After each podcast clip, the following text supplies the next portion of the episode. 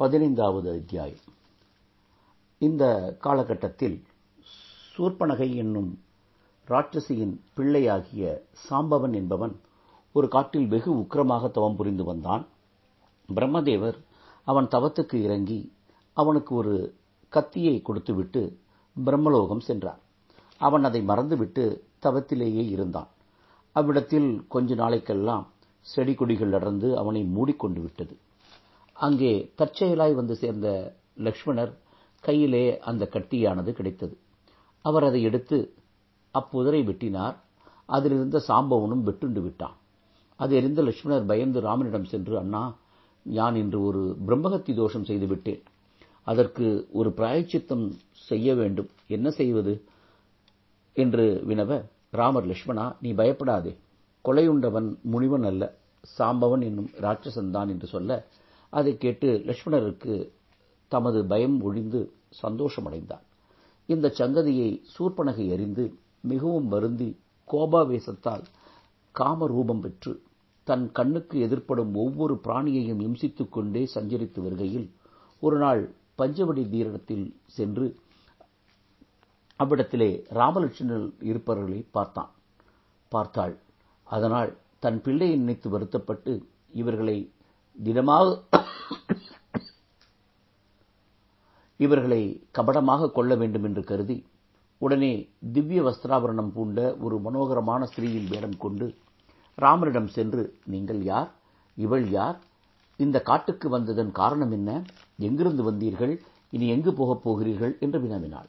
அதற்கு ராமர் தாம் இன்னார் என்றும் தாம் காட்டுக்கு வந்ததன் வரலாற்றையும் விவரமாக எடுத்துக் கூறினாள். இதை கேட்ட சூர்பனகை ஐயா நீர் எனக்கு பர்த்தாவாக வேண்டும் என்று கேட்டாள். நான் ஒரு பத்தினியை ஏற்கனவே அடைந்திருக்கின்றேன். அதோ லட்சுமணன் இருக்கிறான் பார் என்று சொல்ல சூர்பனகை லட்சுமணனிடம் சென்று அவரையும் நீ எனக்கு பர்த்தாவாக வேண்டும் என்று கேட்டாள். லட்சுமணர் யான் ராமபிரானுக்கு தாசன்.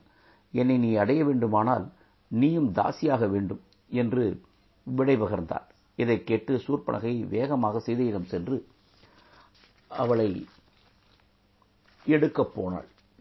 அப்பொழுது ராமர் ஏ சூர்பனகே இங்கே வா இங்கே வா என்று அவசரமாக கூப்பிட்டு இந்த இந்த அம்பை கொண்டு போய் லட்சுமணனிடம் அடையாளமாய் காண்பி பிறகு உன் மனோஷ்டம் நிறைவேறும் என்று கூறி ஒரு அம்பை அவள் கையிலே கொடுத்தார் ராமர் இப்படி சொன்னதை சூர்பனகை நம்பி அந்த அம்பை எடுத்துக்கொண்டு சென்று லட்சுமணருக்கு காண்பித்தாள். அதை பார்த்த லட்சுமணர் தமது தமையனுடைய கருத்தை அறிந்து கொண்டு அந்த அம்பை தடுசுவில் பூட்டி அவள் மீது விட ராமநாமம் மறைந்த அந்த பானம் அதிவேகமாக சென்று சூர்பனகையினுடைய மூக்கு காது உதடு ஸ்தனம் முதலியவற்றை அறுத்தெறிந்து க்ஷண நேரத்திலே ராமருடைய அம்புராத்துணியை அது அடைந்து விட்டது.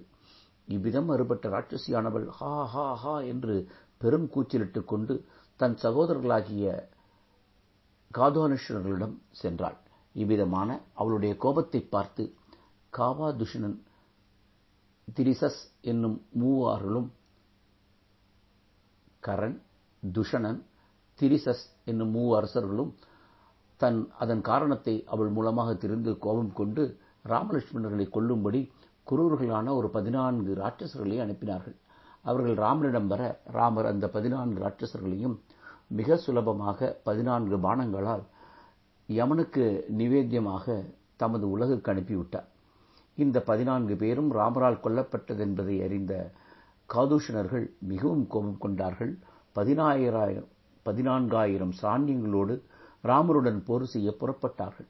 இதை அறிந்த ராமர் சீதையையும் லட்சுமணரையும் அருகே இருந்த ஒரு குகையிலே பத்திரமாக இருக்கச் செய்து தமது வில்லை நாணேற்றி வளைத்து எடுத்துக்கொண்டு ராட்சசர்கள் முன்பாக வந்து அவர்களோடு சாஸ்திர அஸ்திரங்களை கொண்டு சிறிது நேரம் யுத்தம் செய்த பிறகு அந்த ராட்சசர்கள் பதினாலாயிரம் பேர் முன்னும் பதினாலாயிரம் பேர் ராமருமாக நின்று யுத்தம் செய்து அவர்களை ஹதமாக்கிவிட்டு உடனே சூரனோடு யுத்தம் செய்து அவளையும் கொன்று பின் தாஷணன் துஷணன் திரிசிரஸ் இவர்களோடும் யுத்தம் செய்து அவர்களையும் கொன்று யாவரையும் தமது யமலோக பதவிக்கு அனுப்பிவிட்டார்.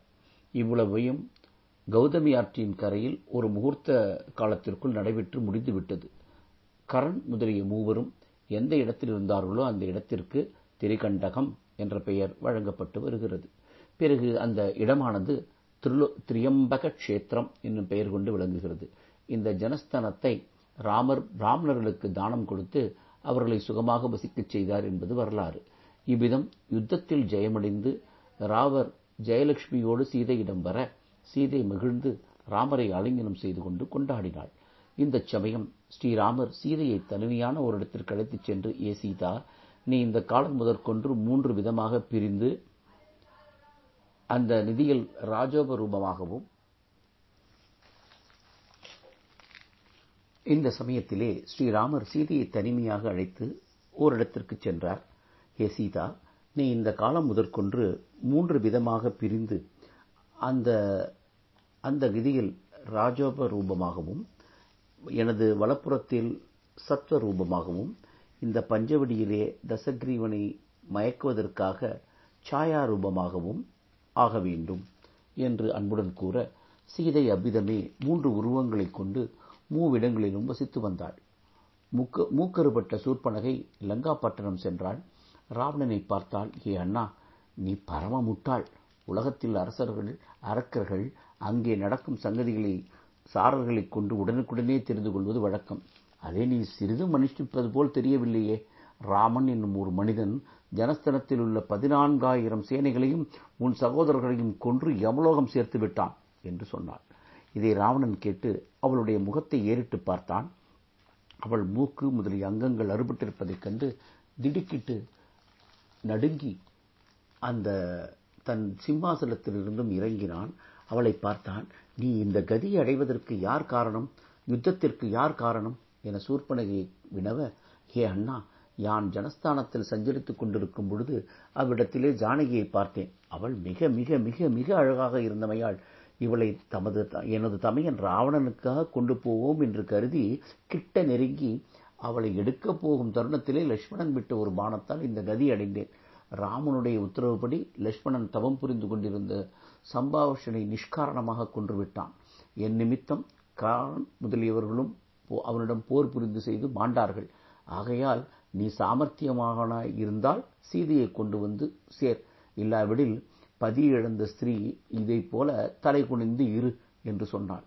இதை கேட்ட ராவணன் சூர்பனையை பார்த்து அம்மா சூர்பனகையே அவர்கள் உன்னை சின்னாப்படுத்தினார்கள் என்று வருந்தாதே.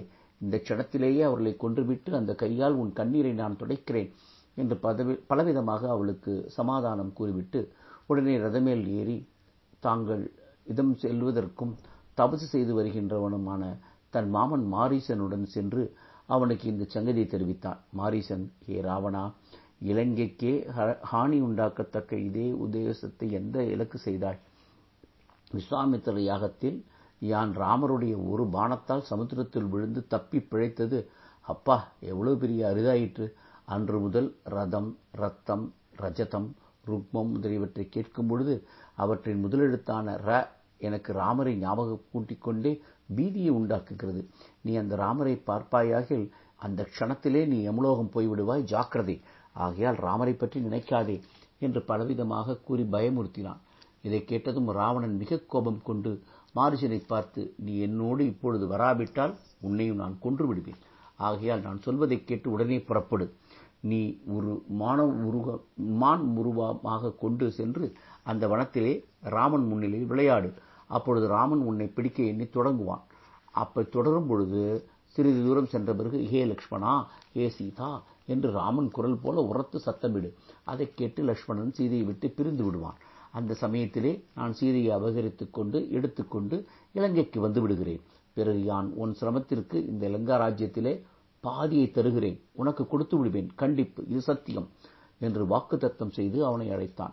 மாரீசன் இவன் பிடிவாதத்துக்கு உட்பட்டு இந்த பாவி கையால் நான் மரணமடைய வேண்டுமா? அதைவிட ஸ்ரீராமர் கையால் மரணமடைந்தால் எனக்கு நற்கதியாவது கிடைக்கும் என்று மனதில் உறுதி செய்து கொண்டு ஏ ராவணா உன் இஷ்டப்படி செய்கிறேன் என்று சொல்லி அவனோடு ரதம் ஏறி பஞ்சவடி சென்று அந்த வானம் பொருந்திய ஒரு தங்க மானாகி அங்கிருக்கும் சீதையை மயக்கினாள். சாயா சீதை அந்த மானை பார்த்து ஹே பிராணநாதா இந்த மானை எனக்கு பிடித்துக் கொடுத்தல் வேண்டும். இந்த மான் உயிருடன் கிடைத்தால் அதனோடு நான் விளையாட வேண்டும். கொன்று பிடித்தால் அந்த மானின் தோலை கொண்டு கஞ்சகம் முதலியவற்றை நான் செய்து கொள்ள வேண்டும். ராமன் நடக்கப் போகும் சங்கதிகளை அறிந்து கொண்டு லக்ஷ்மணனை அழைத்து ஹே லக்ஷ்மணா சீதை இடத்திலேயே நீ இரு.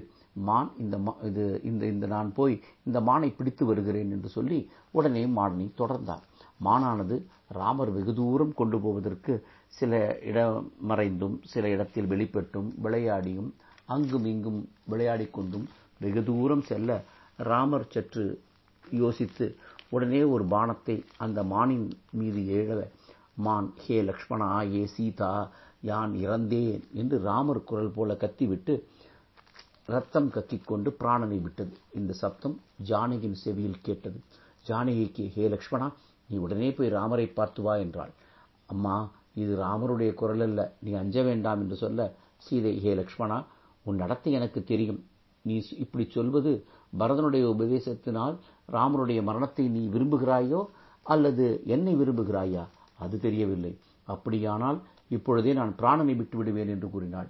இந்த கொடிய வார்த்தையை கேட்டதும் லக்ஷ்மணன் அந்த பயங்கரமான இடத்தில் சீதையை தனியே விட்டு போக மனமில்லாமல் அம்மா நான் சொல்வதை நீங்கள் கேட்க மாட்டேன் என்கிறீர்கள்.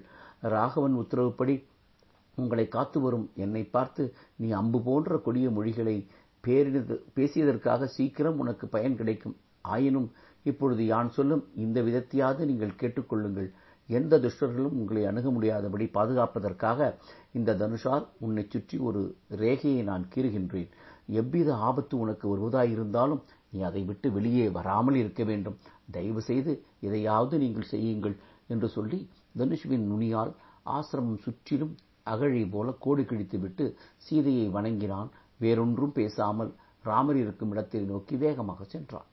முன்னதாகவே அங்கு வந்து மறைந்திருக்கும் ராவணன் அந்த சமயம் ஒரு சந்நியாசி வேடம் கொண்டு இவ் ஆசிரமத்திற்கு அருகே சென்று லட்சுமணால் வரையப்பட்டிருக்கும் லங்கா ரேகையை தாண்டி போக முடியாமல் ஆசிரமத்தின் கடைவாயிலுக்கு வெளிப்புறமே நாராயணா என்று சொல்லி நின்றான். இதை கேட்ட சீதை அந்த சன்னியாசிக்கு பிட்சை கொடுக்க முடிவதற்காக பிட்சையை எடுத்துக்கொண்டு வாசல் அருகிலே சென்று அந்த ரேகையை உட்புறமே நின்று கொண்டு கையை நீளமாக அந்த பக்கத்தில் இருக்கும் இடம் வரையில் நீட்டினாள். பிக்ஷையை வாங்கிக் கொள்ளும் என்று சொல்ல சந்நியாசி தாமரைப்பூவென திகழும் நேத்திரங்களுடைய சீதையை பார்த்து இவ்வளவு தூரத்திலிருந்து நீங்கள் பிச்சை கொடுப்பதும் நான் அதை பெற்றுக்கொள்வதும் சரியல்ல. ராமருடைய கிரகஸ்த தர்மத்தை பாதுகாக்க உனக்கு விருப்பம் இருக்குமானால் இந்த ரேகையை விட்டு இவ்விதம் வந்து பிக்ஷை கொடுப்பதே உனக்கு ரொம்பவும் தகுதி என்று கூற சீதை தர்மத்துக்கு விரோதம் ஏன் என்று நினைத்து சஞ்சலம் பட்டுக்கொண்டே அந்த ரேகைக்கு வெளியிலே இடது காலை வைத்து முன்பு போலவே கையை நீட்டி இந்தாருங்கள் இந்த பிக்ஷையை பெற்றுக் கொள்ளுங்கள் என்று கூறினாள். ராவணன் உடனே சீதையை பிடித்துக்கொண்டு சந்நியாசி வேடத்தை விட்டு தன்னுடைய சுயரூபத்தை எடுத்துக்கொண்டு கோவேறு கழுதிகள் பூட்டின தனது ரதத்திலே அவளை வைத்துக்கொண்டு இலங்காப்பட்டணம் செல்வதன் பொருட்டு வேகமாக திரும்பி சிறிது தூரம் போனான்.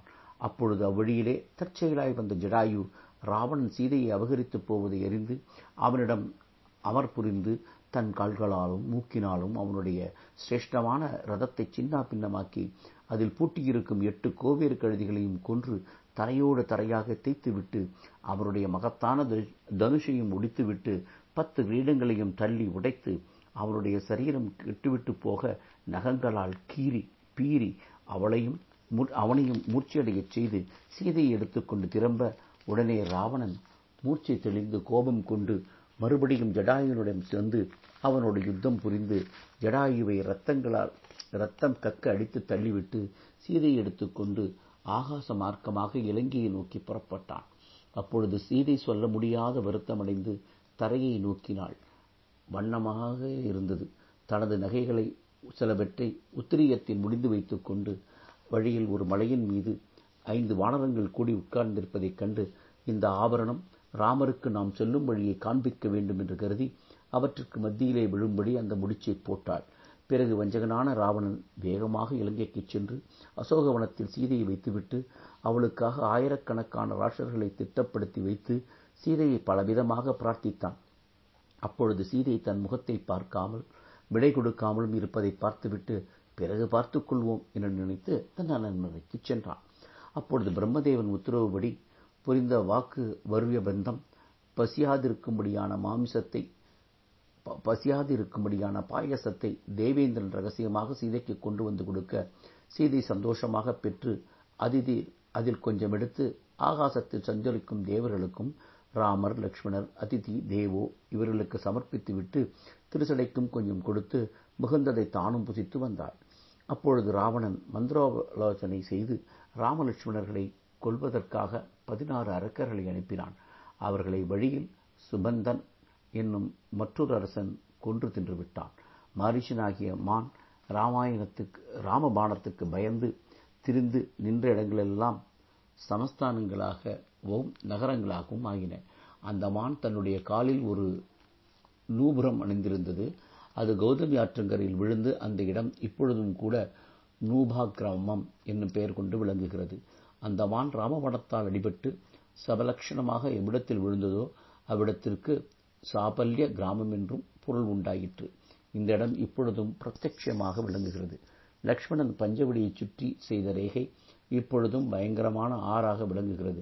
ஹே பார்வதி இப்பொழுது இந்த இடங்களில் ராமலட்சுமணர்கள் ஞானமுடைய சாதுக்களுடைய கண்ணுக்கு பிரத்யட்சமாக இருக்கிறார்கள். அவர்களே அஞ்ஞான திருஷ்டியுடையவர்களுக்கு சிலாஸ்வரூபமாகவும் காணப்படுகிறார்கள். அந்த கௌதமி ஆற்றில் ராமர் லட்சுமணர் சீதை இவர்கள் ஸ்நானம் செய்த தீர்த்தங்கள் இப்பொழுதும் அவரவர்களுடைய பெயரால் அணு அழைக்கப்படுகின்றன. ராமரும் சீதையும் எந்த மலையினுடைய உச்சியில் படுக்கை போட்டு சயனித்தார்களோ அந்த மலை ராமையாகிரி என்னும் பெயர் கொண்டு விளங்குகிறது. இன்னும் அம்மலையில் பலவிடங்களில் புற்றானைகள் படுகைகள் போலவே காணப்படுகின்றன. இனி ராமரிடம் சென்று லட்சுமணனை கவனிப்போம்.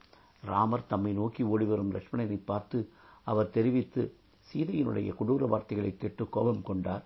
கண்டுகளில் நீர் விட்டு மனதில் ஆச்சரியம் கொண்டார். தம்மை சுற்றி நடக்கும் அவசரங்களை பார்த்தார். உடனே லட்சுமணருடன் பஞ்சவடி வந்து ஆசிரமத்தில் சீதையை காணாமல் தாம் எடுத்த மானிட அவதாரத்திற்கேற்ப வருந்தி ஹே லக்ஷ்மணா சீதையை காணோம். அவள் எங்கே போயிருப்பாள்? நம்மை விட்டு பிரியும் சுபாவம் அவளுக்கு கிடையாதே.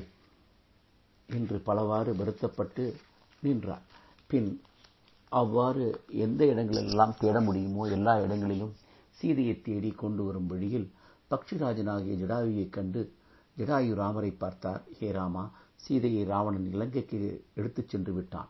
அதை யான் கண்டு சீதையை மீட்க அவனுடன் போர் புரிந்து இந்த கதியாகிவிட்டேன் என்று கூறி தன்னுயிரை விட்டது.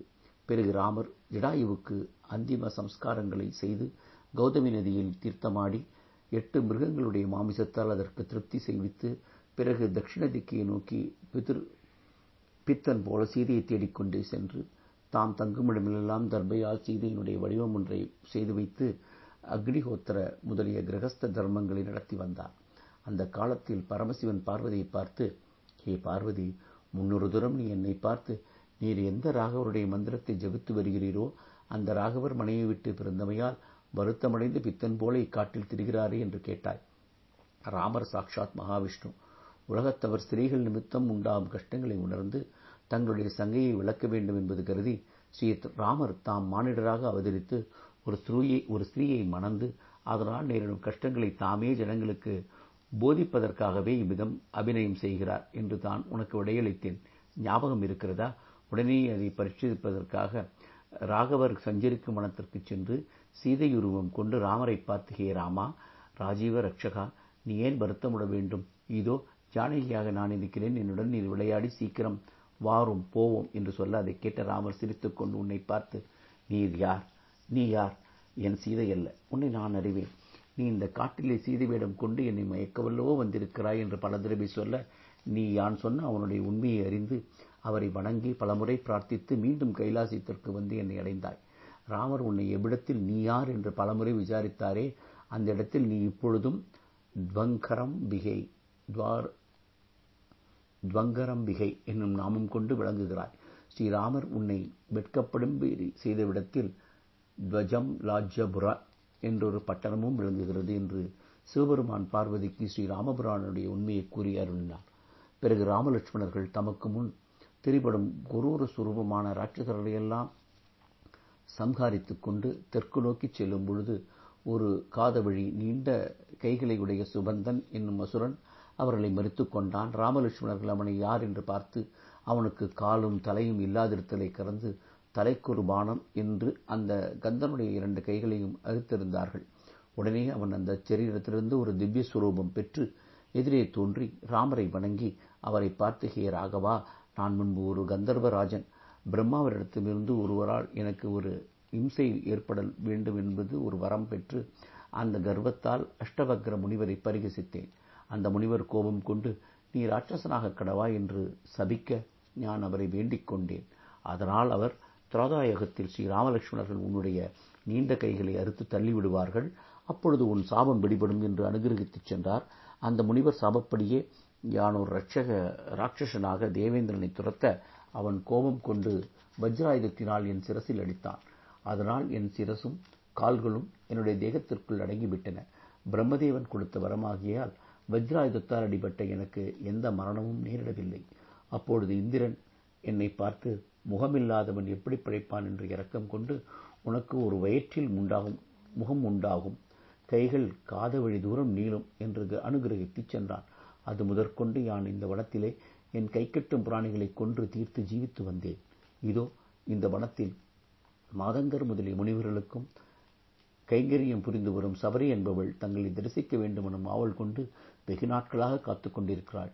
ஹே ரகுநந்தனா அவள் சீதையை மீட்க வரும் மார்க்கத்தை தங்களுக்கு கண்டிப்பாக தெரிவிப்பாள் என்று சொல்லி ராமரை நமஸ்கரித்து துதித்து பின்பு சொர்க்கலோகம் சென்றார் ராமலட்சுமணர்கள் அந்த அரக்கன் கூறியபடி சபரியிடம் சென்றார்கள். சபரி இவர்களை கண்டதும் வணங்கி வெகு நாளாக சேமித்து வைத்திருந்த கனிவர்க்கங்களை அவர்களுக்கு சமர்ப்பித்து அவர்களை திருப்தி செய்வித்து ராமருக்கு அருகே சென்று மனம் களிப்போடு ஹே ராகவா ருஷ்யமுகம் என்னும் மலையின் உச்சியில் சுக்ரீவன் மந்திரிகளோடு வசிக்கிறான். அவனை நீ மித்திரனாக கொண்டால் சீதையை மீட்டு வரலாம். இதோ உங்களுக்கு முன்பு பம்பை என்னும் ஒரு பெரும் தடாகம் இருக்கிறது. அந்த தடாகத்தைச் சுற்றிலும் ருசியான பழங்களை கொடுக்கக்கூடிய மரங்கள் இருக்கின்றன. அவற்றிலுள்ள பழங்களை நீங்கள் புசித்துவிட்டு தாகம் தணிந்து செய்து கொண்டு சுகமாக சுக்ரீவனிடம் செல்லுங்கள் என்று கூறி மார்க்கத்தையும் காட்டி வணங்கி உடனே அக்னி பிரவேசம் செய்து ராமபிரானுடைய தரிசனத்தால் வைகுண்ட பதவியை அடைந்தாள். பிறகு ராமர் லட்சுமணரோடு மிக மெதுவாக நடந்து பம்பா சரசுக்கு சென்று அதன் கரையில் இருக்கும் இனிமையான கனிகளை பூசித்து தீர்த்தபானம் செய்து அங்கிருந்து மறுபடியும் புறப்பட்டு ரிஷ்யமுக பர்வதத்தை நோக்கி செல்லும் பொழுது வழியில் தோன்றும் வினோதமான வனங்களின் வனப்பைக் கண்டு சீதையை நினைத்துக்கொண்டு கண்ணுக்கு எட்டிய வரையில் பார்த்து கொண்டே சென்றார்.